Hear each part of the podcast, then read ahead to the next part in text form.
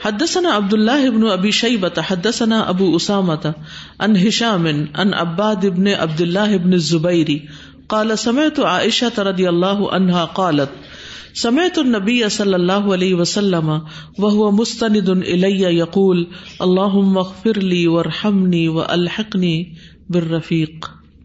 حضرت عائشہ کہتی ہیں، میں نے سنا نبی صلی اللہ علیہ وسلم کو اور وہ میری طرف ٹیک لگائے ہوئے تھے۔ یہ فوت ہونے کے وقت کی بات کر رہی ہیں، جب آپ کی وفات ہوئی۔ یقول آپ فرما رہے تھے اللہ مغفر لی، اے اللہ مجھے بخش دے، ورحمنی، اور مجھ پہ رحم فرما۔ وہ الحقنی بر رفیق اور مجھے رفیق اعلی سے ملا۔ سوال یہ پیدا ہوتا ہے کہ نبی صلی اللہ علیہ وسلم کی یہ دعا، کیا موت کی آرزو تھی؟ کیونکہ اوپر آ رہا ہے نا کہ موت کی تمنا نہ کرو۔ تو آپ نے یہ جو فرمایا کہ مجھے رفیق اعلی سے ملا اور الحق بر رفیق یعنی بلند ساتھیوں سے۔ تو کیا آپ چاہتے تھے کہ اب آپ فوت ہو جائیں؟ نہیں، آپ صلی اللہ علیہ وسلم بلند ساتھیوں میں سے ہی تھے، لیکن پھر بھی آپ نے اس کی دعا کی۔ کیونکہ دعا جو ہے وہ بلند درجات تک پہنچنے کا سبب ہے۔ ٹھیک ہے؟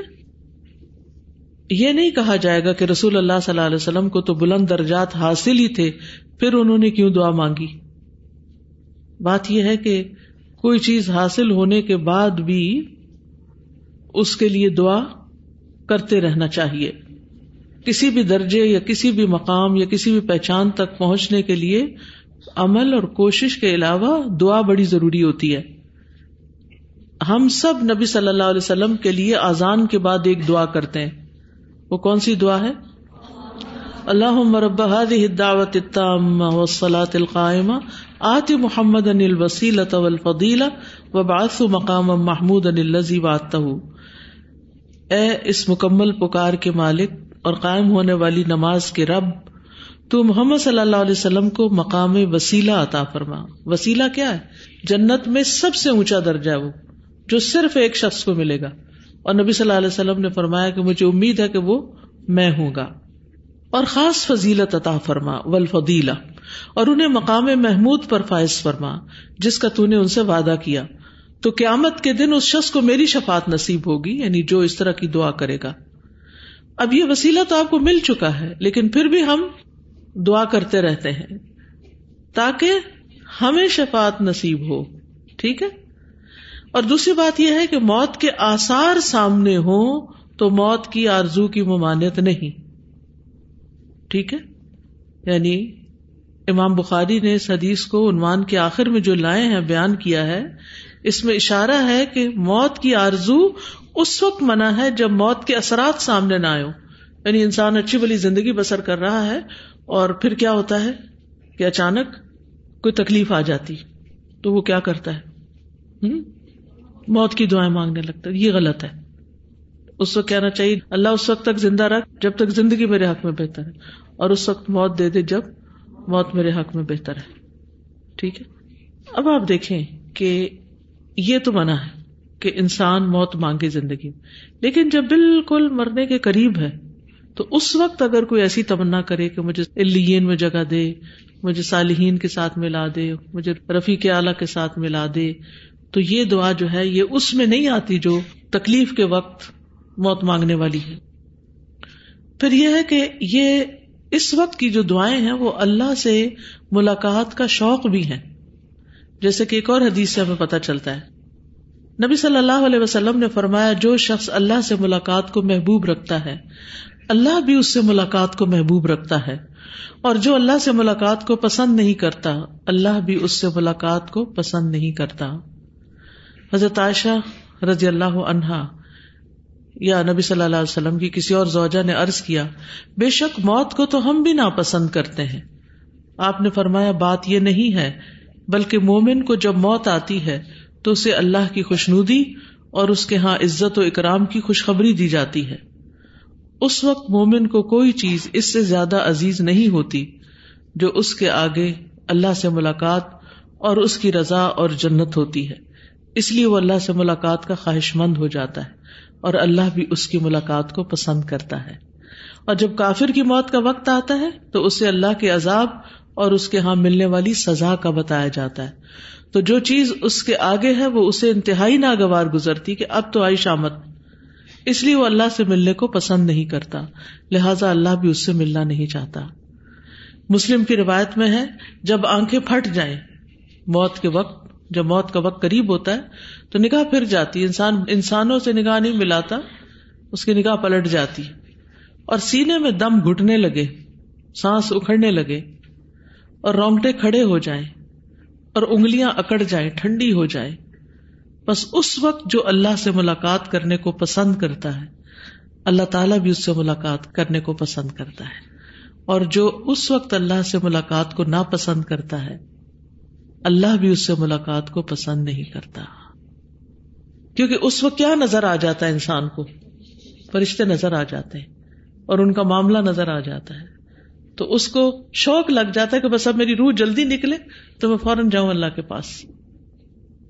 تو یہ اس وقت کی دعا یا تمنا یا خواہش موت کی، یہ وہ نہیں ہے جو دنیا میں جیتے جی انسان کو کوئی مشکل آئی اور وہ سوئسائڈ کرنے کی سوچے یا یہ کہ مرنے کی باتیں کرے۔ ان دونوں میں فرق ہے۔ تو نبی صلی اللہ علیہ وسلم نے اللہ سے ملاقات کو اختیار کیا تھا۔ ٹھیک ہے؟ حضرت عائشہ فرماتی ہے کہ جب رسول اللہ صلی اللہ علیہ وسلم تندرست تھے، تو آپ فرمایا کرتے تھے، کسی نبی کی اس وقت تک روح قبض نہیں کی جاتی جب تک جنت میں اسے، اس کے رہنے کی جگہ نہ دکھا دی جاتی ہو۔ پھر اسے دنیا اور آخرت میں اختیار دیا جاتا ہے۔ تو جب آپ بیمار ہوئے اور آپ کا سر مبارک میری ران پر تھا، تو آپ پر تھوڑی دیر کے لیے غشی چھا گئی۔ پھر جب آپ کو ہوش آیا تو آپ چھت کی طرف ٹک ٹکی لگا کر دیکھنے لگے، پھر فرمایا اللہ عمر رفیق اللہ یعنی جو چوائس آپ کو دی گئی تھی اس میں سے، آپ نے رفیق اعلیٰ کو چوز کیا۔ ٹھیک ہے؟ اور آخری بات جو نبی صلی اللہ علیہ وسلم کی زبان سے نکلی تھی، وہ یہی تھی۔ تو یہ موت کی تمنا نہیں تھی، یہ چوائس تھی آپ کی، جس وقت آپ کو جنت دکھا دی گئی کہ وہاں جانے کا شوق لگ گیا۔ اور ویسے بھی آخری وقت تھا آپ کا۔ جی؟ مانگ سکتے کہ اللہ میں دنیا میں بھی نیک لوگوں کے ساتھ رکھ اور آخرت میں بھی صالحین کے ساتھ رکھ۔ ٹھیک۔ یعنی آپ کو کسی کی موت کے آثار نظر آ رہے ہوں۔ تو اس وقت یہ کہنا چاہیے اللہ ان پہ رحمت فرما ان کو بخش دے تاکہ اس کی جان نکلنے میں آسانی ہو۔ دیکھے نا انگلیاں اکڑ گئی تو کب اکڑتی ہیں؟ جب انگلیوں سے جان نکل چکی ہوتی پاؤں سے جان نکل چکی ہوتی۔ جب آدھی جان نکل گئی اور آدھی اٹکی ہوئی ہے اور وہ سخت تکلیف میں ہے تو اس وقت اس کے لیے آسانی کی دعا کی جانی چاہیے۔ ایک ہے کہ ہم مشکلات آزمائش وغیرہ سے گھبرائے اور یا کسی بھی ریزن سے موت مانگنا شروع کر دیں۔ اور ایک ہے کہ انسان جو خواہش رکھے دل میں کہ جب بھی اس کی موت آئے تو اچھی حالت میں آئے حسن خاتمہ ہو صالحین کے ساتھ بعد میں شامل ہو۔ تو ان دونوں چیزوں میں تھوڑا سا فرق ہے یعنی۔ جی ہاں بالکل۔ باب دعا العائد للمريض، وقالت عائشة بنت سعد ان ابيها قال النبي صلی اللہ علیہ وسلم، اللهم اشف سعدا. باب، مریض کی عیادت کرنے والے کی دعا۔ اور عائشہ بنت سعد اپنے والد سے روایت کرتی ہیں کہ نبی صلی اللہ علیہ وسلم نے فرمایا اللہ مشفی سعدن اے اللہ، سعد کو شفا عطا کر۔ یعنی اگر مریض جو ہے وہ موت کے کنارے نہیں پہنچا ہوا تو اس کی شفا کی دعا کریں۔ اور اگر جان اکھڑنے لگی ہے تو موت کی آسانی کی دعا کی جا سکتی ہے۔ یہ جو باب ہے نا، اس کی تفصیلی حدیث فائیو سکس فائیو نائن حدیث بخاری میں امام بخاری نے متصل صنعت کے ساتھ بھی بیان کی ہے۔ اور وہ حدیث آپ کو معلوم ہے۔ پیچھے پڑ بھی چکے ہیں شاید۔ عائشہ بن تساد سے روایت ہے کہ ان کے والد نے کہا، میں مکہ میں سخت بیمار ہو گیا۔ تو نبی صلی اللہ علیہ وسلم میری عیادت کے لیے تشریف لائے۔ بس میں نے ارض کی کہ اے اللہ کے نبی، میں مال چھوڑ رہا ہوں اور میری صرف ایک ہی بیٹی ہے۔ اس کے علاوہ میرا کوئی دوسرا وارث نہیں۔ کیا میں دو تہائی مال کی وسیعت کر سکتا ہوں اور ایک تہائی اس کے لیے چھوڑ دوں؟ تو آپ صلی اللہ علیہ وسلم نے فرمایا، ایسا نہ کرو۔ میں نے ارض کی، پھر نصف ترکا کی وسیعت کر دوں اور نصف رہنے دوں۔ آپ نے فرمایا، نہیں۔ میں نے ارض کی میں ایک تہائی کی وسیعت کر دوں اور دو تہائی اس کے لیے رہنے دوں۔ آپ نے فرمایا ایک تہائی کی وسیعت کر سکتے ہو، لیکن یہ بھی زیادہ ہے۔ پھر آپ صلی اللہ علیہ وسلم نے اپنا ہاتھ میری پیشانی پر رکھا، پھر میرے چہرے اور پیٹ پر اپنا ہاتھ پھیرا اور فرمایا اللہ مشف سعدن وہ اتمم لہو ہجرت اے اللہ، سعد کو شفا دے اور اس کی ہجرت مکمل کر دے۔ سعد کہتے ہیں، آج تک جب بھی مجھے خیال آتا ہے تو آپ صلی اللہ علیہ وسلم کے ہاتھ کی ٹھنڈک میں اپنے جگر میں محسوس کرتا ہوں۔ حدثنا موسى بن اسماعیل حدثنا ابو اوانا ان منصور ان ابراہیم ان مسروق ان عائشہ رضی اللہ عنہا ان رسول اللہ صلی اللہ علیہ وسلم کان اذا اتا مریدا او اتی به. کہ رسول اللہ صلی اللہ علیہ وسلم کا طریقہ یہ تھا کہ جب آپ کسی مریض کے پاس آتے یا کوئی مریض آپ کے پاس لایا جاتا کالا تاپ فرماتے ادہ بلبا سرب بناس اے لوگوں کے رب، اس تکلیف کو دور کر دے عشف شفا عطا کر وہ انت شافی اور تو ہی شفا دینے والا ہے۔ لا شفا اللہ شفا اک تیری شفا کے بغیر کوئی شفا نہیں۔ شفا اللہ یغادر سخما ایسی شفا دے کہ جس میں کوئی مرض باقی نہ رہے۔ کالا امر ابن ابی قیس و ابراہیم بن تہمان ان منصور ان ابراہیم و اب دہا ادا اتی ابل مریدی جب مریض لایا جاتا یعنی دوسری روایت میں اتی ابل مریض کے لفظ ہے۔ وقال جریر ان منصور ان اب دہا وحدہ وقال ادا اتا مریدن اور دوسری روایت میں ازا اتا مریدن کے الفاظ آتے ہیں۔ تو یہ دعا بہترین دعا ہے جو کسی بیمار کو دی جا سکتی ہے۔ وہ کیا ہے؟ ادہ بالباسا اس تکلیف کو اللہ دور کر دے۔ وہ انت شافی اور یہ اللہ کے ناموں میں سے ایک نام ہے اشافی اور آپ کا فرمان ہے لا شفا اللہ شفا کا شفا ان کیونکہ اللہ جب تک کسی کے لیے شفا نہ لکھے، ڈاکٹر شفا نہیں دے سکتے۔ چاہے ان کی مہارت اور علم اور ایکسپرٹیز کہاں تک پہنچ جائے، وہ دنیا کا سب سے ٹاپ کا ڈاکٹر ہی کیوں نہ ہو، شفا نہیں دے سکتا۔ جب تک اللہ شفا نہ دے، کیونکہ انت شافی تو ہی شافی ہے۔ اور ایسی شفا لا یغادر سقما کہ جو کسی بیماری کو نہ اتارے۔ یعنی بعض اوقات ایسا ہوتا ہے نا کہ انسان بیمار ہوتا ہے، وہ کوئی ایسی دوا کھا لیتا ہے کہ بظاہر لگتا ہے شفا ہوگی، لیکن وہ اس سے بڑے مسئلے میں گرفتار ہو چکا ہوتا ہے۔ ٹھیک ہے؟ سمجھائی؟ کئی دفعہ ایسے سنا ہوگا نا آپ نے۔ ایک بلڈ پریشر کی دوائی لی تو وہ گردوں کے اوپر پڑ گئی۔ کوئی اور لی تو کسی اور چیز پہ پڑ گئی۔ تو بظاہر لگ رہا ہوتا کہ یہ ٹریٹمنٹ ہے، لیکن وہ بظاہر ٹریٹمنٹ یا ایک مرض کا اپنی جگہ سے وہاں سے ہل کر کسی اور جگہ پر داخل ہو جانا یہ شفا نہیں ہے۔ ٹھیک ہے؟ اچھا اس دعا سے پہلے اللہ کی حمد اور درود پڑھنا شرط نہیں ہے، کیونکہ نبی صلی اللہ علیہ وسلم نے اس کو ایسے ہی ڈائریکٹ پڑھا ہے۔ ٹھیک ہے؟ اور مریض کے لیے دعا کرنا جو ہے وہ اس کے ساتھ احسان کرنا ہے۔ یہ عادت کا ایک حصہ ہونا چاہیے۔ یعنی نبی صلی اللہ علیہ وسلم کا طریقہ یہی تھا کہ آپ مریض کے پاس جاتے یا مریض لایا جاتا۔ اور مریض کے لیے شفا یابی کی دعا کرنا یہ ثواب کے منافی نہیں ہے کہ اس سے مریض کا ثواب کم ہو جائے گا۔ ٹھیک ہے؟ اور دعا کرنے والا دو طرح کی نیکی کماتا ہے۔ یا تو مریض کو شفا ہو جاتی ہے تو اس کو اس کا ثواب، یا پھر یہ کہ گناہوں کا کفارہ ہو جاتا ہے۔ استاذہ وہ جو ابھی یہ بات ہو رہی تھی کہ آخری وقت میں جب اللہ تعالیٰ کو چوز کرنا اور وہ، تو وہ جو مصنون دعا ہے اللہ میں نسل کا لذت النظری وجہ کل کریم بشو کے کہ زندگی میں یہ مانگیں گے تو اس وقت جب ہمارے بس میں نہیں ہوں گے اور ساری چیزیں تو انشاءاللہ وہ یاد رہے گا۔ کیونکہ جب تک جس چیز کی پریکٹس نہ ہو تو وہ ایک دم سے تو نہیں ہم تاری کر سکتے اپنے اوپر۔ بالکل۔ السلام علیکم۔ وہ جو پہلے ہم نے عزیز پڑھی تھی کہ رسول صلی اللہ علیہ وسلم نے وہ جو دعا کی تھی موت سے پہلے تو اس کے بارے میں میں نے سوچا کہ جو دنیا میں اللہ تعالیٰ کے ابھی قریب نہیں ہونا چاہتا وہ مرتے وقت بھی نہیں خواہش کرے گا۔ جو ابھی نماز ہی نہیں پڑھتا تو وہ تب بھی خواہش نہیں کرے گا اللہ سے ملے یا ملاقات کرے۔ ظاہر ہے کہ جو دنیا میں اللہ کی نافرمانی کرتا ہے، دیکھیے، جب آپ کوئی رول توڑتے ہیں، چاہے ٹریفک کا رول توڑتے ہیں اور آگے پولیس کڑی ہو، تو آپ کو خوشی ہوتی؟ آپ کا جی چاہتا ہے کہ گاڑی یہیں روک دیں یا کہیں مڑ جائیں ادھر ادھر، اب پولیس کا سامنا نہ کرنا پڑے۔ اسی طرح اگر آپ کسی آرگنائزیشن میں کام کرتے ہیں اور وہاں کا رول توڑتے ہیں، تو پھر آپ کو خوشی ہوتی ہے اس کے سربراہ سے مل کے یا جو اپنا ہیڈ ہوتا ہے اس سے مل کے؟ جب آپ اسٹوڈینٹ ہوتے ہیں اور رول توڑتے ہیں، تو آپ کو خوشی ہوتی ہے اپنی ٹیچر سے مل کے؟ ہاں؟ بچے دعا کرتے کہ ٹیچر ہی نہ آیا آج۔ تو جب آپ اللہ کی نافرمانی کے ساتھ اس دنیا میں رہتے ہیں، تو پھر کیا آپ کو موت کے وقت خوشی ہو سکتی؟ ہے موت کے وقت خوش وہی ہوگا جو دنیا میں اللہ کو راضی کر رہا ہے۔ جس کی ساری دوڑ اس کے لیے کہ کسی طرح میرا رب راضی ہو جائے تاکہ میری موت اچھی آئے۔ خاتمہ اچھا ہو۔ اور یہی سے پھر نیت کی اصلاح بھی ہوتی ہے انسان کی کہ میرا ہر کام اللہ کے لیے ہو۔ بندوں کو دکھانے کے لیے نہ ہو۔ کسی انسان کے ڈر سے نہ ہو۔ اللہ کے لیے ہو۔ تاکہ اللہ خوش ہو جائے، اللہ راضی ہو جائے۔ وہ راضی ہوگا تو میری موت بھی آسان، میری قبر بھی اچھی، میرا حشر بھی اچھا اور جنت میں داخلہ بھی پھر اللہ کے فضل سے مل جائے گا۔ آپ سوچیے اس شخص کی خوش قسمتی کا کیا ٹھکانا جس سے اللہ تعالیٰ ملاقات کرنا چاہتا ہے؟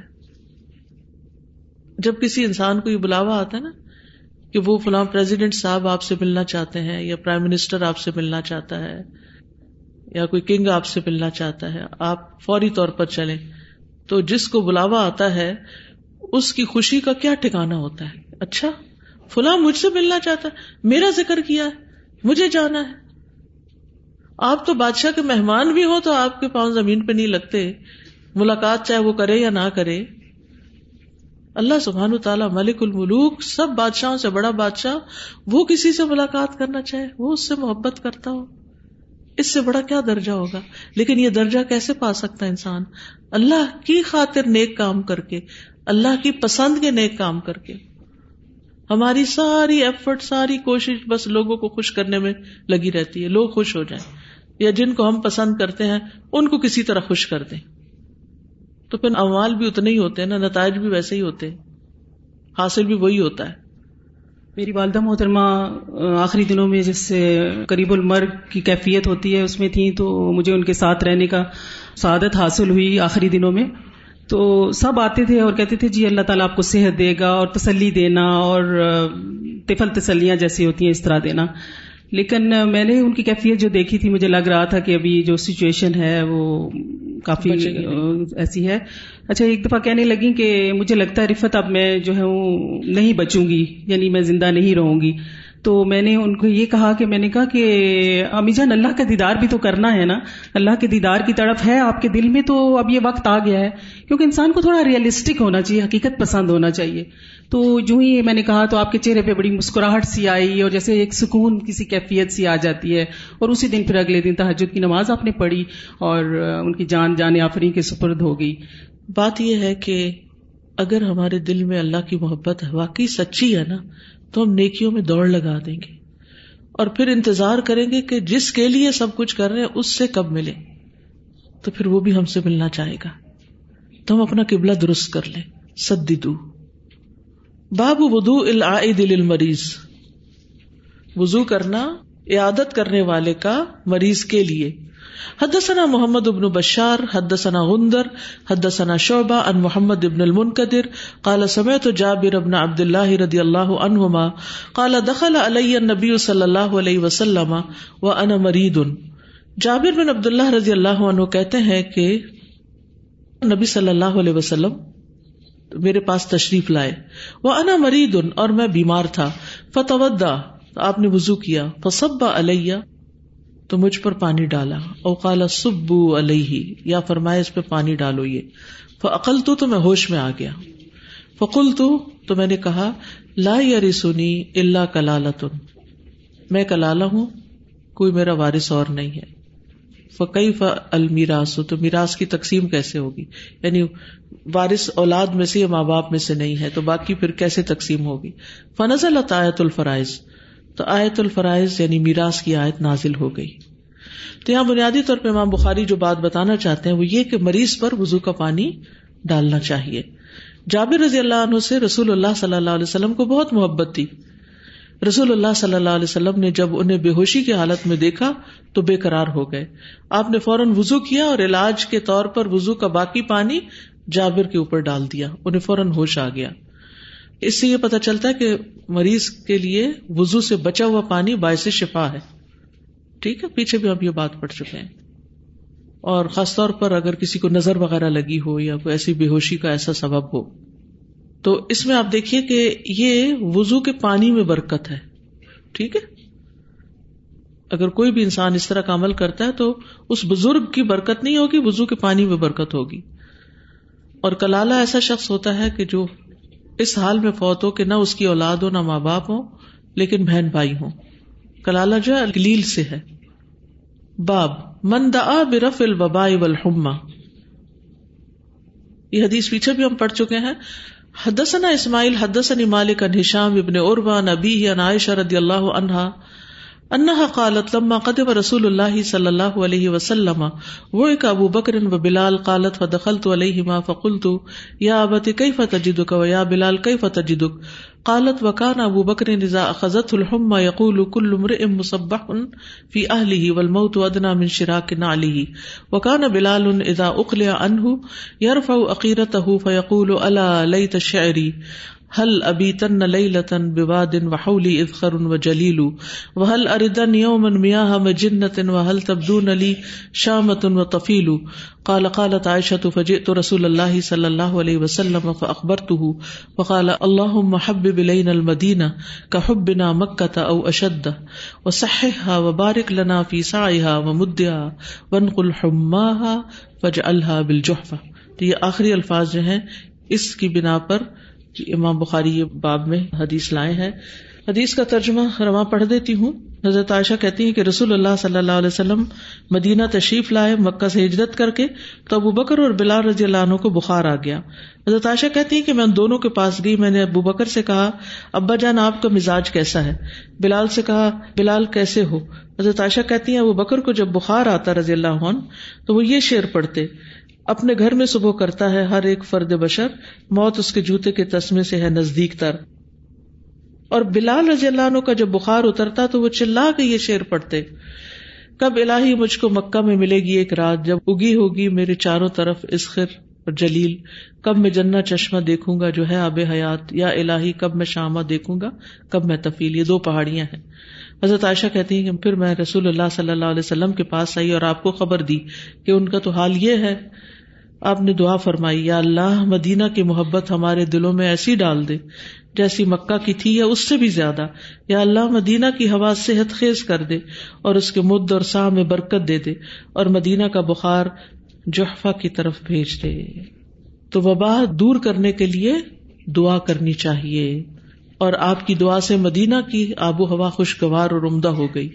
اور جوحفا کی آب و ہوا اب بھی خرابی کے اعتبار سے مشہور ہے۔ اس سے یہ بھی پتہ چلتا ہے کہ بیماریوں، آزمائشوں اور وبا سے نجات کے لیے دعائیں کی جا سکتی ہیں۔ ٹھیک ہے؟ اور اس حدیث سے وطن کی محبت کا اس بات بھی ملتا ہے کہ انسان جس جگہ پیدا ہوتا ہے، وہاں سے اس کو محبت ہوتی ہے۔ اور یہ کہ اگر انسان ہجرت کرے، کسی اور ملک جائے تو اس ملک کی محبت کی بھی دعا کرے۔ تاکہ اس کا وہاں دل لگ سکے۔ سبحان کا اللہ و بحمد کا اشد اللہ اللہ اللہ انتا استخر کا و اطوب علیک السلام علیکم و رحمۃ اللہ وبرکاتہ۔ بسم اللہ الرحمن الرحیم۔ والعصر، ان الانسان لفی خسر الا الذين آمنوا وعملوا الصالحات وتواصوا بالحق وتواصوا بالصبر. اللهم صل على محمد وعلى آل محمد كما صليت على إبراهيم وعلى آل إبراهيم إنك حميد